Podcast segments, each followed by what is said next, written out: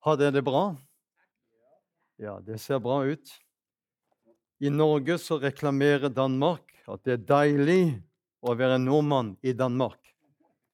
Det står i de norske avisene, og det kan vi skrive under på. Det er deilig å være nordmann i Danmark. Jeg har reist en del i, eh, i Danmark og opplever at det er veldig flott å, å være, eh, besøke dere. Eh, jeg nevnte i går at eh, jeg kommer fra sør i Norge. Og vi har litt sånn eh, Litt skurring i halsen. Så i, eh, i, på øst, ellers i Norge så sier de at vi som bor sør i Norge, vi er reservedansker. Så vet du det. Vi er reservedansker. Ja. Jeg reiser, som Per nevnte, for det, at det norske ordet Israel det er tverrkirkelig, så jeg reiser inn i alle båtlag. Og jeg pleier å si når jeg reiser i Norge, at jeg er så heldig. For jeg er en av de få og hører til en gruppe som er veldig sjelden, blir mer og mer sjelden. Og det å reise sånn som jeg gjør, gjør at jeg gjør alle glad. Alle blir glad når jeg kommer. Noen blir glad når jeg kommer, andre blir glad når jeg reiser. Så alle blir glad. Det er ikke mange som er så heldige. Så så heldig er jeg. Jeg har reist, vært forkynner i 50 år. Mesteparten sammen med Unni har vi vært pastorfolk i uh, forskjellige menigheter. Og uh, da treffer du mange hyggelige mennesker òg. Jeg var i en uh, baptistmenighet nord i Norge. De hadde en ung pastor. Eh, han og hans fru hadde fire barn. Den eldste var seks år, og den minste det var fire gutter, og minste var fem måneder. Og Denne gutten på seks år han skulle begynne på skolen om høsten. Og I den menigheten var det mange eldre mennesker. Og Så spurte Benjamin het han, skal du begynne på skolen til høsten. Og Så kikket han på meg med store øyne. Ja, det skal jeg, sa han. Hvis det er helsa og Gud vil. Og når du er seks år og er så forstandig, da Det er ikke mange som er så forstandig. Det skal jeg love deg. Det skal jeg love deg. Vi får se om han får til det med eh, denne computeren. Jeg skal si litt til oss. Hva og hvem hindrer Antikrist i å stå fram? Og de sang her igjen og igjen Vår Gud, han er stor. Nå skal vi lese først hvor stor Gud er. Han har overblikket. Og hvis du slår opp i Jesaja, kapittel 46, eller 46, skal vi lese vers 9 og 10. Der leser du hvor stor Gud er. Og der i dette kapitlet så skal vi se på at han som er stor, han har overblikket. Og der står slik Jesaja 46, 46 og vers 9 og 10. Kom i hu de ting som hendte fra eldgammel tid, at jeg er Gud og ingen annen. Jeg er Gud, og det er ingen som jeg. Jeg som fra begynnelsen forkynner enden, og fra fordums tid det som ikke er skjedd.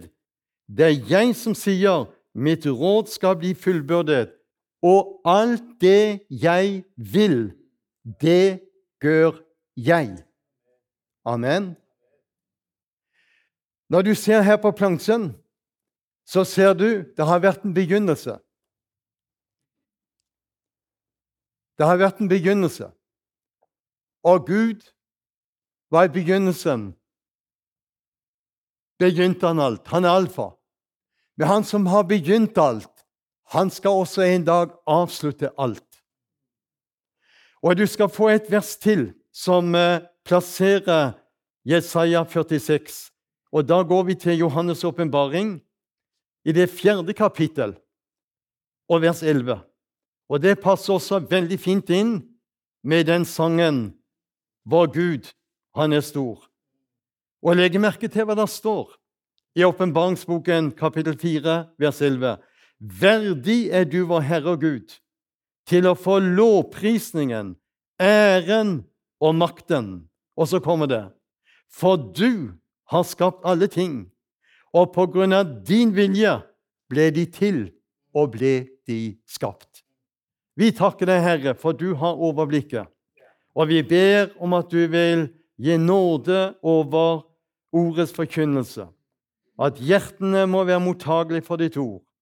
At du får lov til å tale til oss, åpenbare dine sannheter, og la den enkelte som er kommet inn i denne formiddagsstunden her i Evangeliekirken, få merke at ordet blir levende, og det får brenne i hjertene våre. Amen. Vi har syv dager i uken. Og Bibelen taler om syv tidsperioder.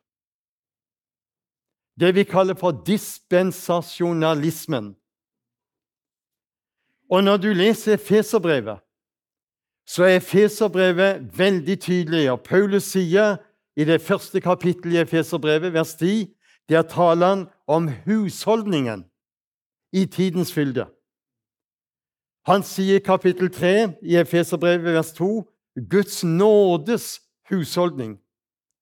Han taler i vers 5 i Efeserne 3 de tidligere tidsaldre. Og han taler i vers 9 husholdningen om denne hemmelighet. Så Paulus deler inn disse forskjellige tidsperiodene. Og Nå skal ikke jeg gå inn på de, tids, de syv tidsperiodene ifra uskyldighetens tid i Edens hage til samvittighetens tid med vannflommen med Noah, til du har eh, det vi kaller for eh, eh, Babels forvirring, den tredje perioden. De ville bygge tårnet. Til den fjerde, hvor Gud utvelger Abraham, Isak og Jakob. Og lovens tid, som den femte, den varte fram til Kristus kom. Og når Kristus kom, så kom han ikke med to nye lovtavler. Han kom med nåde og sannhet. Og vi er da kommet til avslutningen av den sjette nådens tid. Og vi eh, opplever da at eh, det som ligger foran, er trengselstid. Og så går vi inn da i den syvende, som handler om det vi beskriver som tusenårsriket, riket for Israel. Og som eh, Joel har nevnt, Per har nevnt og Eva har nevnt, så er det viktig å være klar over vi lever i en tid hvor Israel er det store tegnet. Og jeg skal si det så tydelig fjern Israel, og du fjerner Gud. Så enkelt. Fjern Israel, og du fjerner Gud. Bibelen er en jødisk bok. Den er skrevet av jøder til jøder. Alt det vi har, har vi fått fra jødene.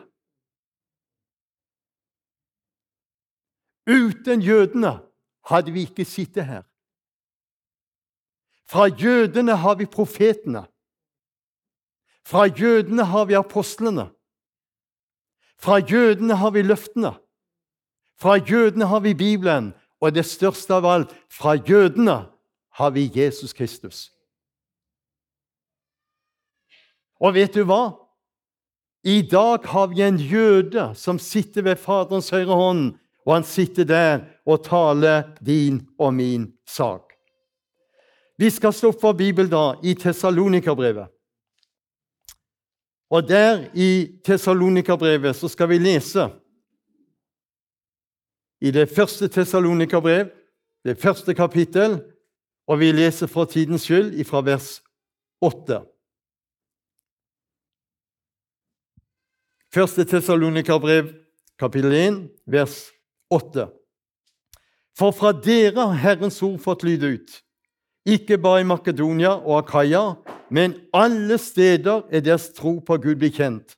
så vi ikke behøver å si noe om det. For de forteller selv om den inngang vi fikk hos dere. Dere omvendte dere til Gud fra avgudene for å tjene den levende og sanne Gud, og vente på Hans Sønn fra himlene, Han som Gud oppvakte fra de døde, Jesus, Han som frir oss fra vreden som kommer. Det interessante er det at uh, når du leser Apostelens gjerninger, det 17. kapittel og de ni første versene, da leser du om Paulus.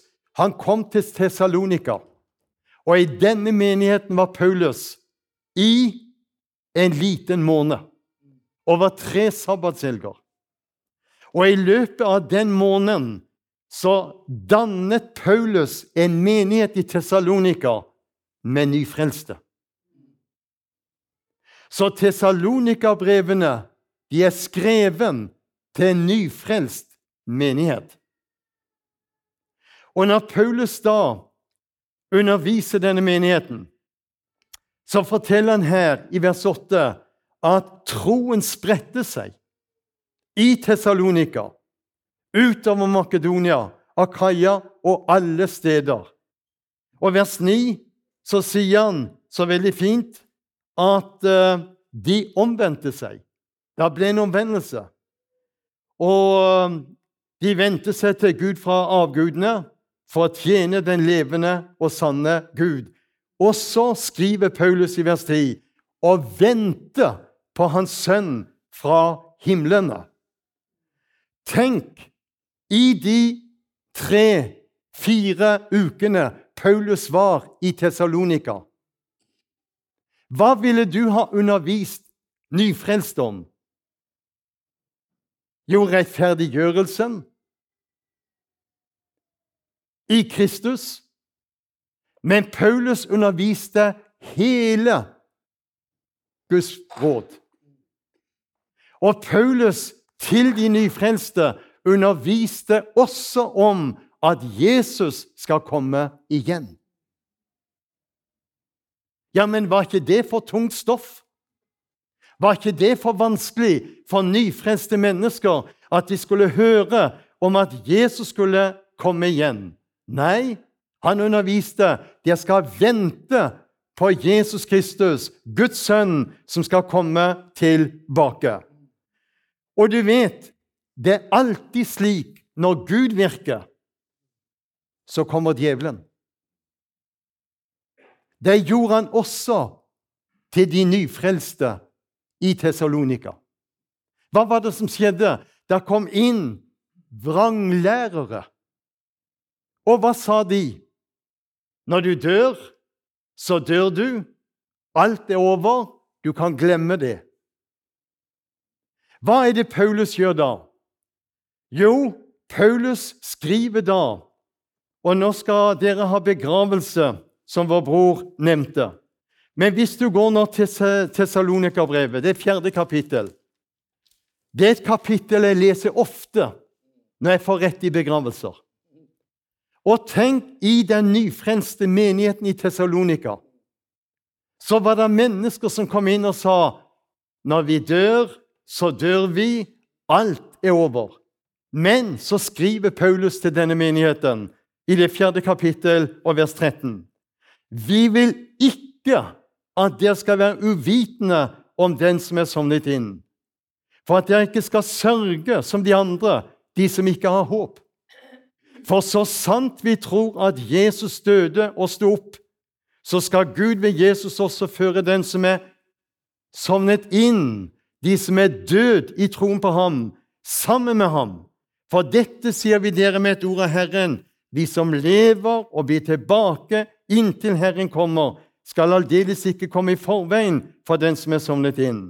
For Herren selv skal komme ned fra himmelen med et bydende rop, med overengelens røst, med Guds basun, og de døde i Kristus skal først oppstå.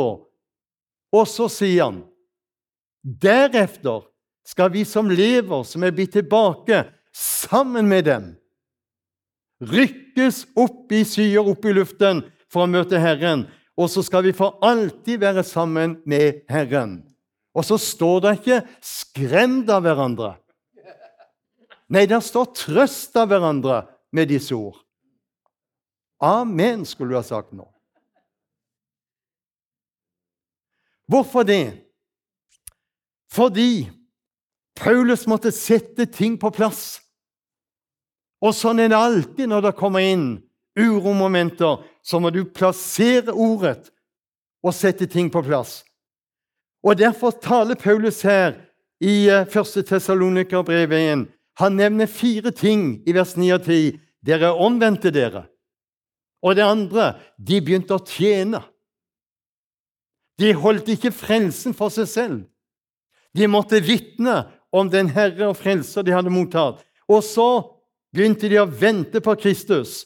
Og så sier han i vers 10.: Han som frir oss, han som frir oss fra vreden som kommer. Jeg møter mange mennesker som sier det. Vi skal igjennom trengselen. Da sier jeg 'bless you', sier jeg. Jeg rykkes opp før.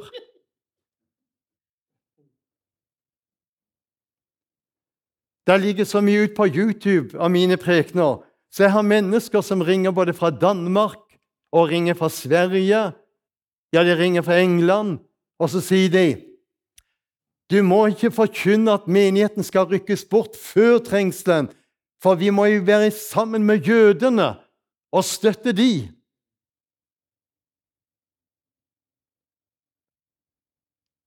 Da sier jeg jeg tar feil. Jeg har full forståelse at mennesker ser litt forskjellig. Det er syn som mener at vi skal gjennom halvparten av trengselen.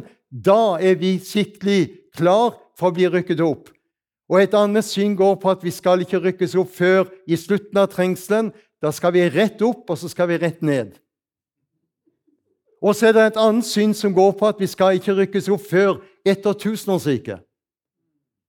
Og så har du det synet jeg forkynner deg i formiddag. Menigheten skal rykkes opp før selve trengselen setter inn. Og hvorfor det? For når du går til 1. Tessalonikerbrev, kapittel 5, vers 9, så står det Gud bestemte oss ikke til vrede, men til å vinne frelse ved vår Herre Jesus Kristus. Og når du leser Johannes' åpenbaring fra kapittel 6 til kapittel 19 14 hele kapitler bruker Bibelen på den trengselstid som skal gå over denne vår jord. Vi møter uttrykket her i 1. Tessalonikerbrev kapittel 1 vers 10 vreden som kommer. Vreden som kommer. Og Vi skal gå til Johannes' åpenbaring, det sjette kapittel. Og der i Johannes' evangelium, det sjette kapittel, så sier han noe om denne vreden. Når du leser det fra kapittel 12, så taler han om det sjette seilet som brytes. Og når han bryter det sjette seilet, så beskriver han at det ble et stort jordskjelv i vers 12. Solen ble svart som en sekk, Hele månen ble som blod. Himmelens stjerner falt ned på jorden, som et fikentre kaster ned sine umodne fikner når det ristes av en sterk vind. Himmelen vek bort liksom en bokrull rullet sammen. Hvert fjell og hver øy ble flyttet fra sitt sted. Kongene på jorden, stormennene, hærførerne, de rike og de mektige, hver trell, hver fri mann, gjemte seg i hulene og mellom berghamrene, og de sier til fjell og klipper her i Danmark har det bare Himmelbjerget. I Norge har vi høye fjell. Og hva skal de si til fjellene? Fall over oss og skjul oss for hans åsyn som sitter på tronen. Og så står det for lammets vrede. For deres store vredesdag er kommet, og hvem kan da bli stående? Han snakker om lammets vrede og deres store vredes dag. Det er en stor trengsel som kommer.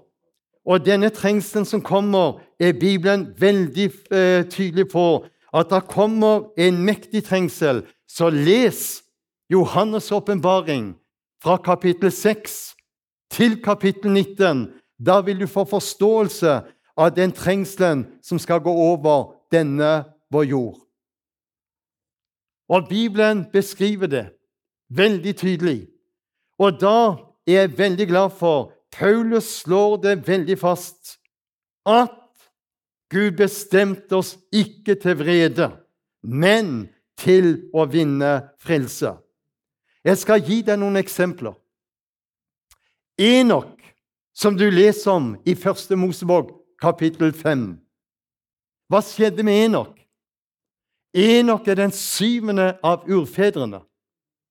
Enok står som et bilde på menigheten. Enok ble rykket bort før vannflommen.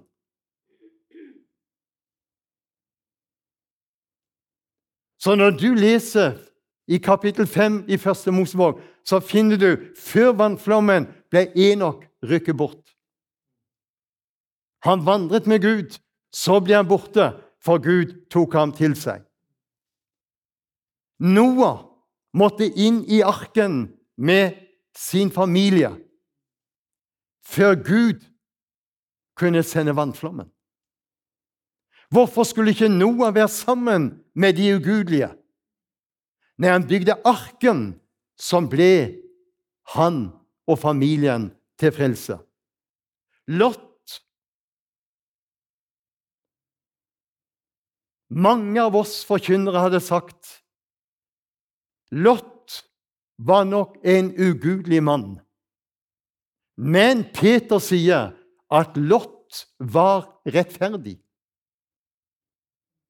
Men Lot var ingen tydelig kristen.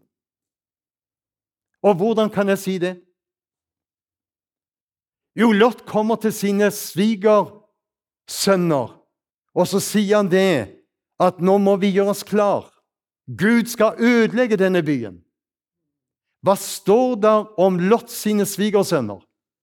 De lo og trodde svigerfar bare spøkte. Er det samme på dansk? Så Lot hadde ikke levd et veldig flott, tydelig kristenliv. Men han var rettferdig, og han trodde det Gud sa. Og han tok sine døtre, og han tok sin hustru, men hustruen og hennes hjerte, det var i Sodoma. Og Jeg har vært så mange ganger nede i Israel at når du kommer ned i sørenden av Dødehavet, der Sodoma lå, der lukter det svovel den dag i dag. Så det Gud gjorde med Sodoma og Gomorra, ser vi spor av den dag i dag. Dere kjenner til Filadelfia-menigheten. Og når du leser i Åpenbaringsboken 3, så leser du om Filadelfia-menigheten, og du leser om Laudikea-menigheten. Begge de to menighetene representerer endetidsmenigheten. Laudikea-menigheten lunken. Den drev bare med strømmen. Der har du den religiøse skare i Danmark og Norge.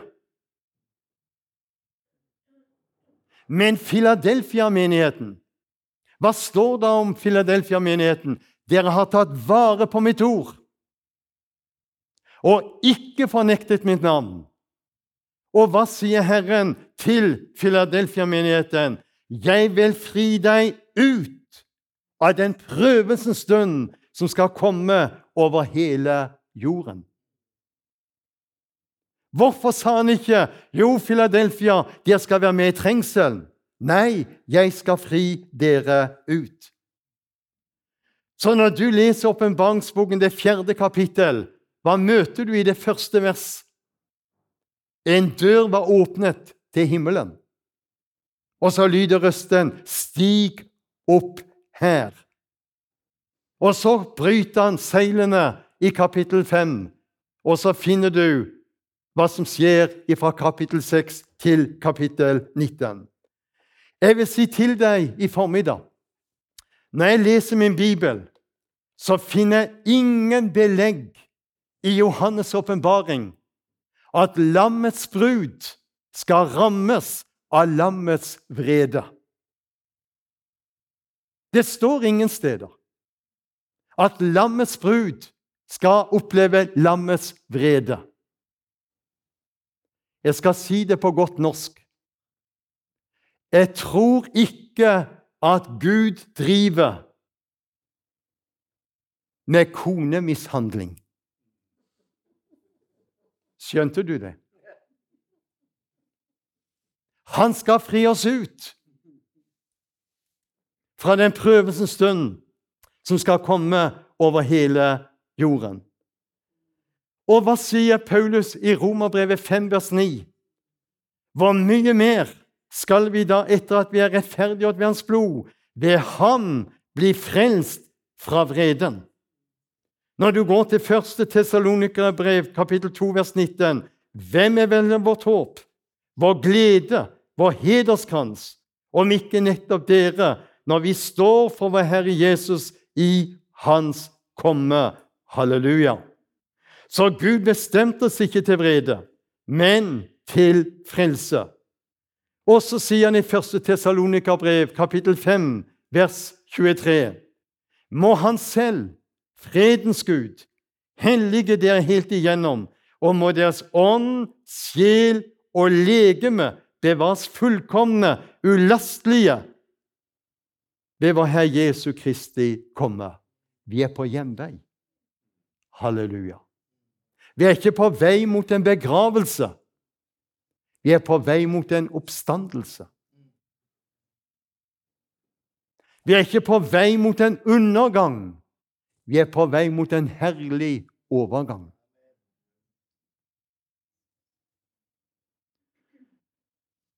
I Tessalonika i denne nyfrelste menigheten så snek det seg inn mennesker som skapte forvirring blant de nyfrelste. Og disse røstene, vet du hva de sa? Slutt å vente. Herrens dag, den er allerede kommet.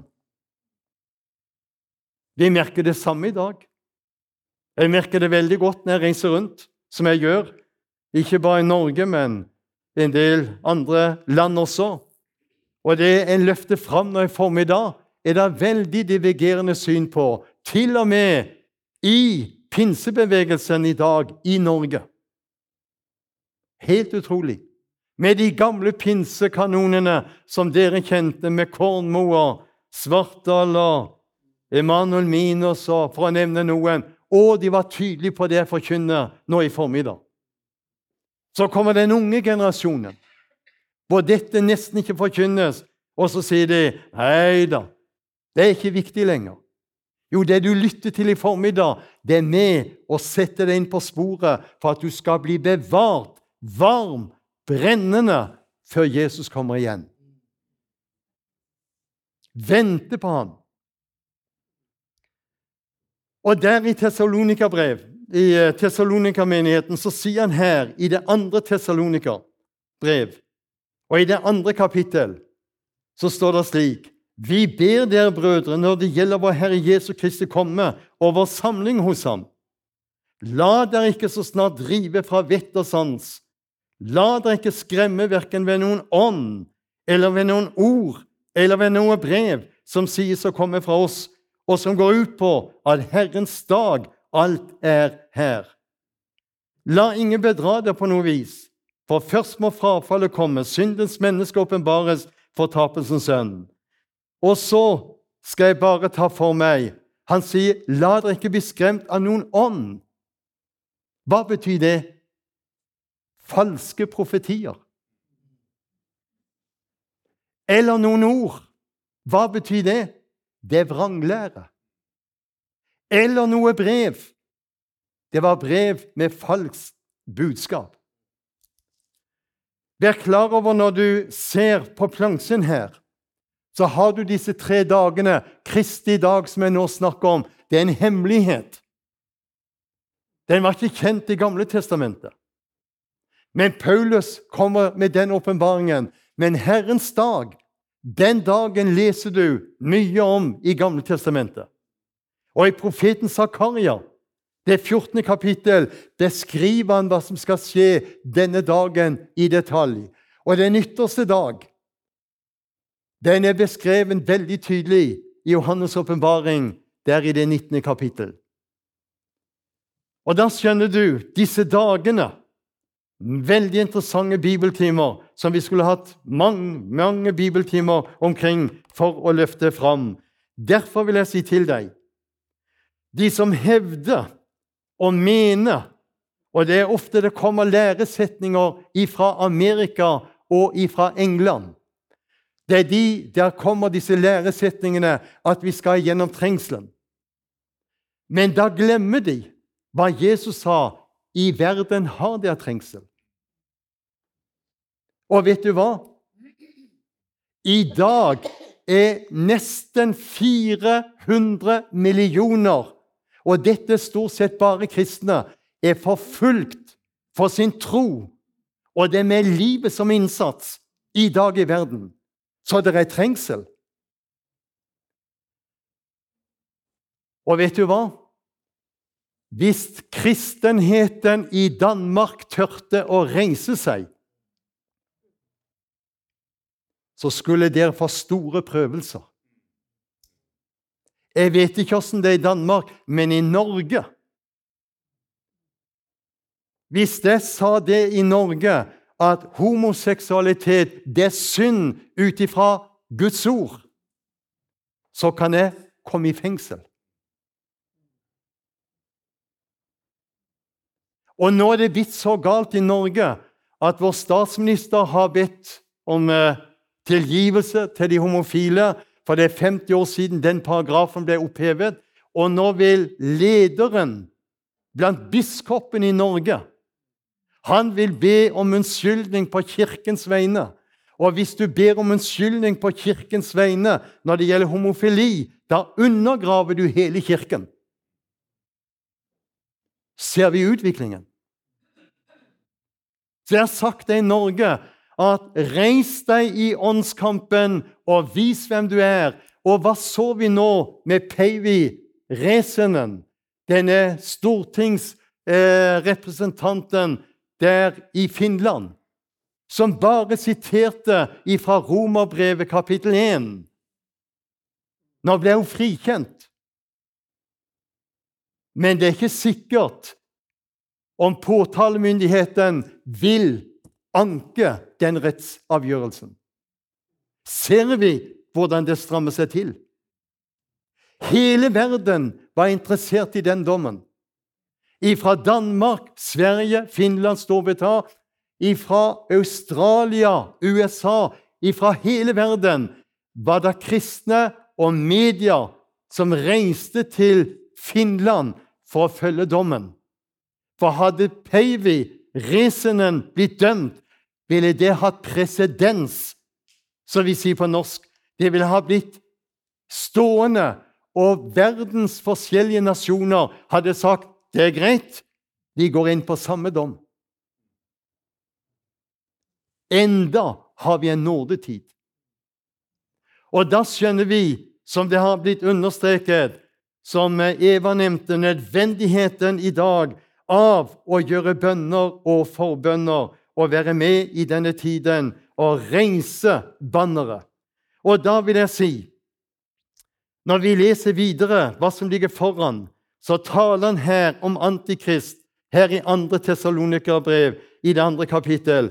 Og så sier han han står imot, og han vil opphøye seg over alt som blir kalt Gud eller helligdom. Og så kommer han til å sette seg i tempelet og si 'Jeg er Gud'. Og det er når Antikrist setter seg i midten av trengselstiden i tempelet og sier 'Jeg er Gud', da bryter jødene forbindelsen.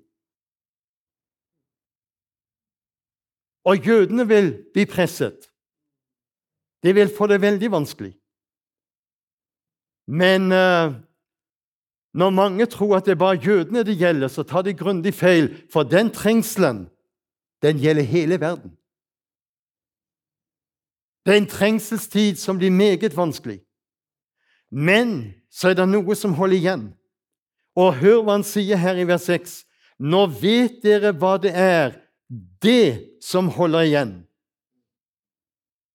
Slik han først skal åpenbares når tiden for dette er inne. Det som holder igjen, hva er det? Det er menigheten. Og så sier han for lovløsheten her i vers 7 for lovløshetens hemmelighet er alt virksom.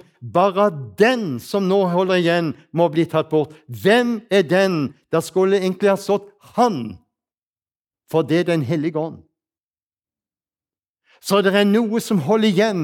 Det er Den hellige ånd i Guds menighet, som er en maktfaktor. Og Derfor er jeg veldig glad for at vi får være med i denne tid med våre bønner og forbønner. Og du skal være nøye med en ting nedbe Jesu blod over hjemmet ditt, over livet ditt, over ekteskapet ditt, over barna dine. Hvorfor det? Der er kraft i Jesu blod. Der er seier i Jesu blod. Og hør Ordet kjærlighet er bare et ord inntil du begynner å praktisere det. Så når jeg traff Unni, som ble min kone Hun så på meg først, for jeg sto og prekte. Og så så jeg på henne. Og så var det noe som oppsto. Og vi har vært gift nå i 46 år. Når du har vært gift så lenge, så kan du se til og med nesene begynner å vende seg mot hverandre. Vi tenker veldig likt. Men kjærligheten må ha næring. Da har du de gode ordene. Spar ikke på de. Det samme med Jesu blod. Det er bare et ord inntil du begynner å bruke det. Så nedbe det over livet ditt, som jeg sa.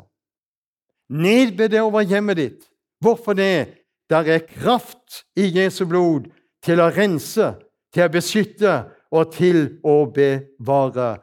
Halleluja.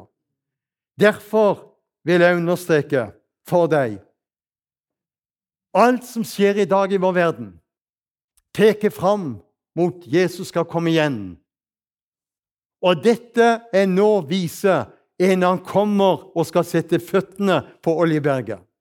Så den politiske, økonomiske, sosiale hendelser Alt peker fram mot at Jesus skal komme og sette føttene på Oljeberget.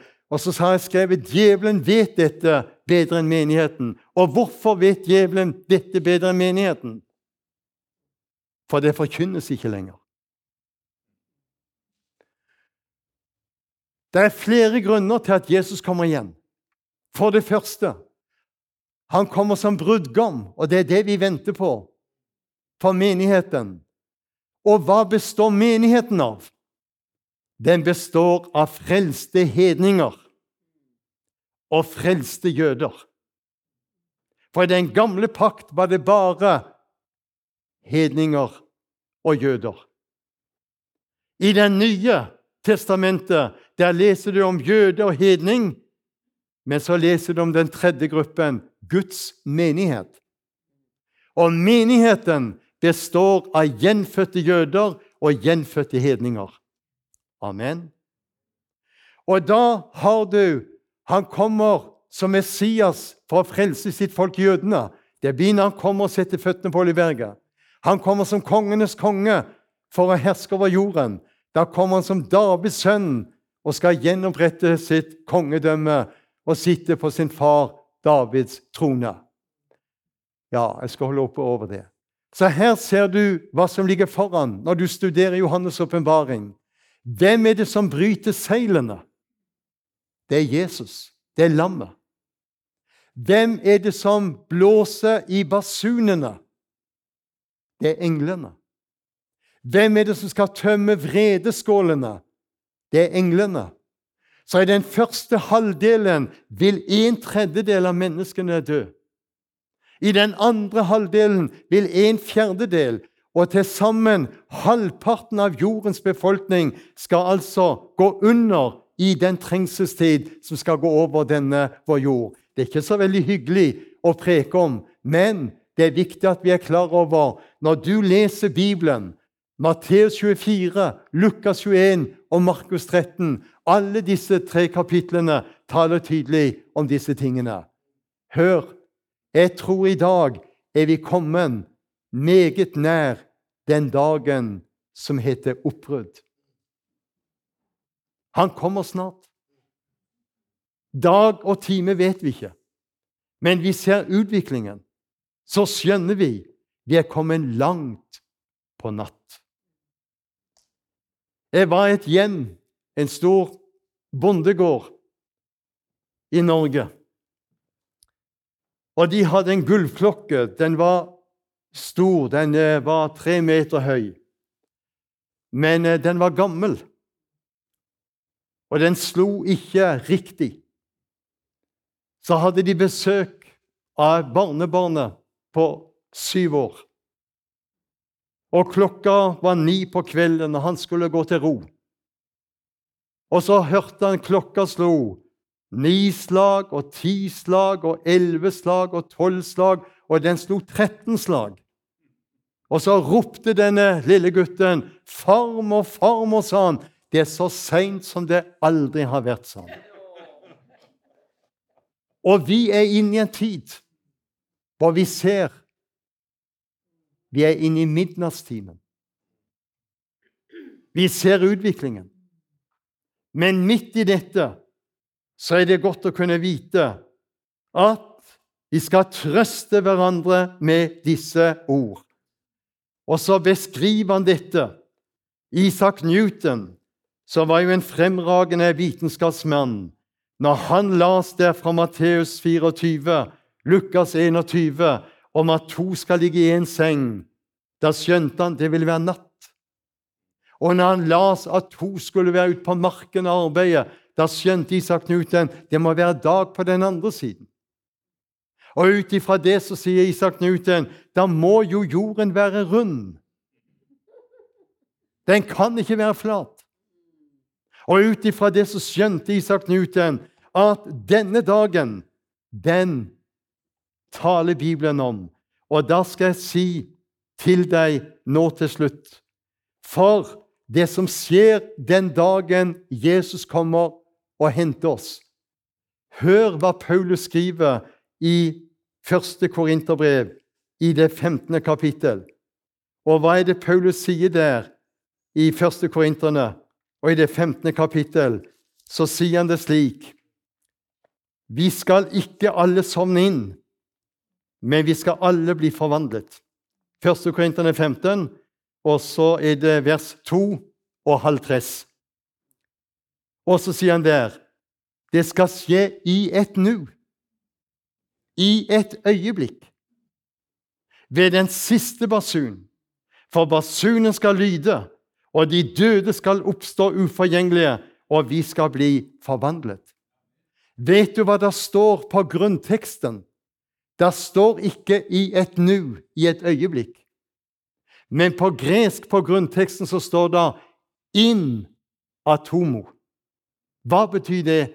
Det øyeblikket når Jesus går veien om paradis og henter de hensovne, og vi skal løftes i skyer opp i luften, så skal det skje i løpet av en milliontedel sekund. Hørte du? En milliontedel sekund. Så hurtig skal det forvandlingens øyeblikk skje.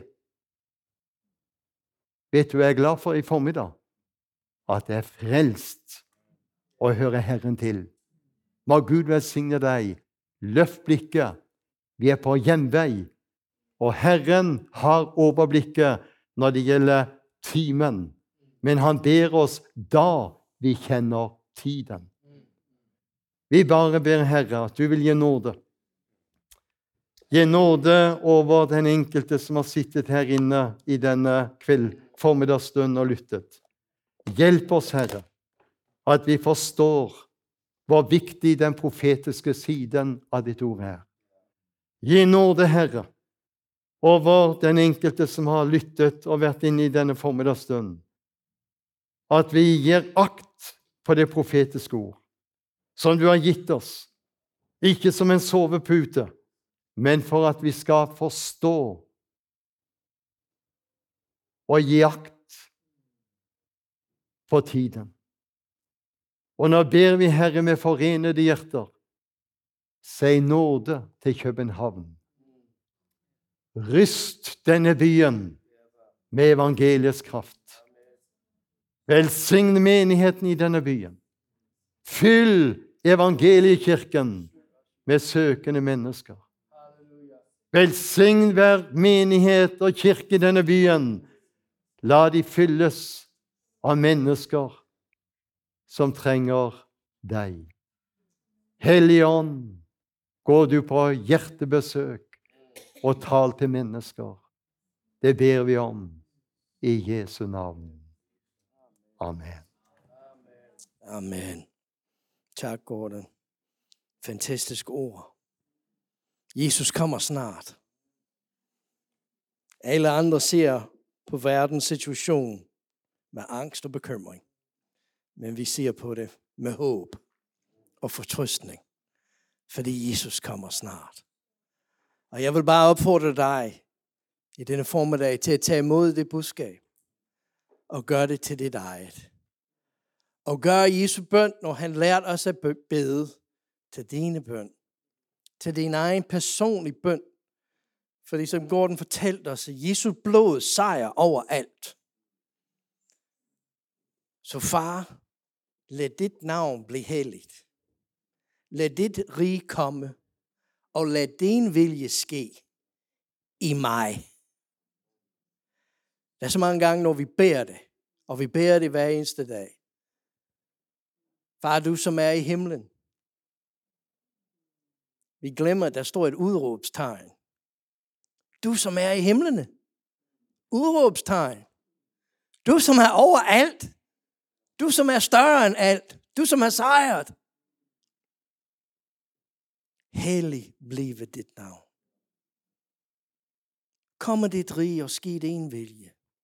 Som i himmelen, således også på jorden. Og så er det så nemt å si 'Å, på jorden for alle andre. Nei, la hans bønn bli din bønn. Herre, la ditt navn bli hellig.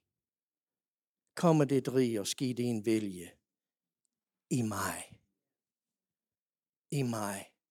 fordi du kommer snart igjen. Og vi vil være dem, der viser andre veien ind til deg. Lad oss alle sammen rejse oss i den formiddag. Og vi tar imod Guds ord. Det gir oss liv og gir oss håp. Og så skal vi ikke forlade denne bygning, uden at vi mottar Helligåndens velsignelse.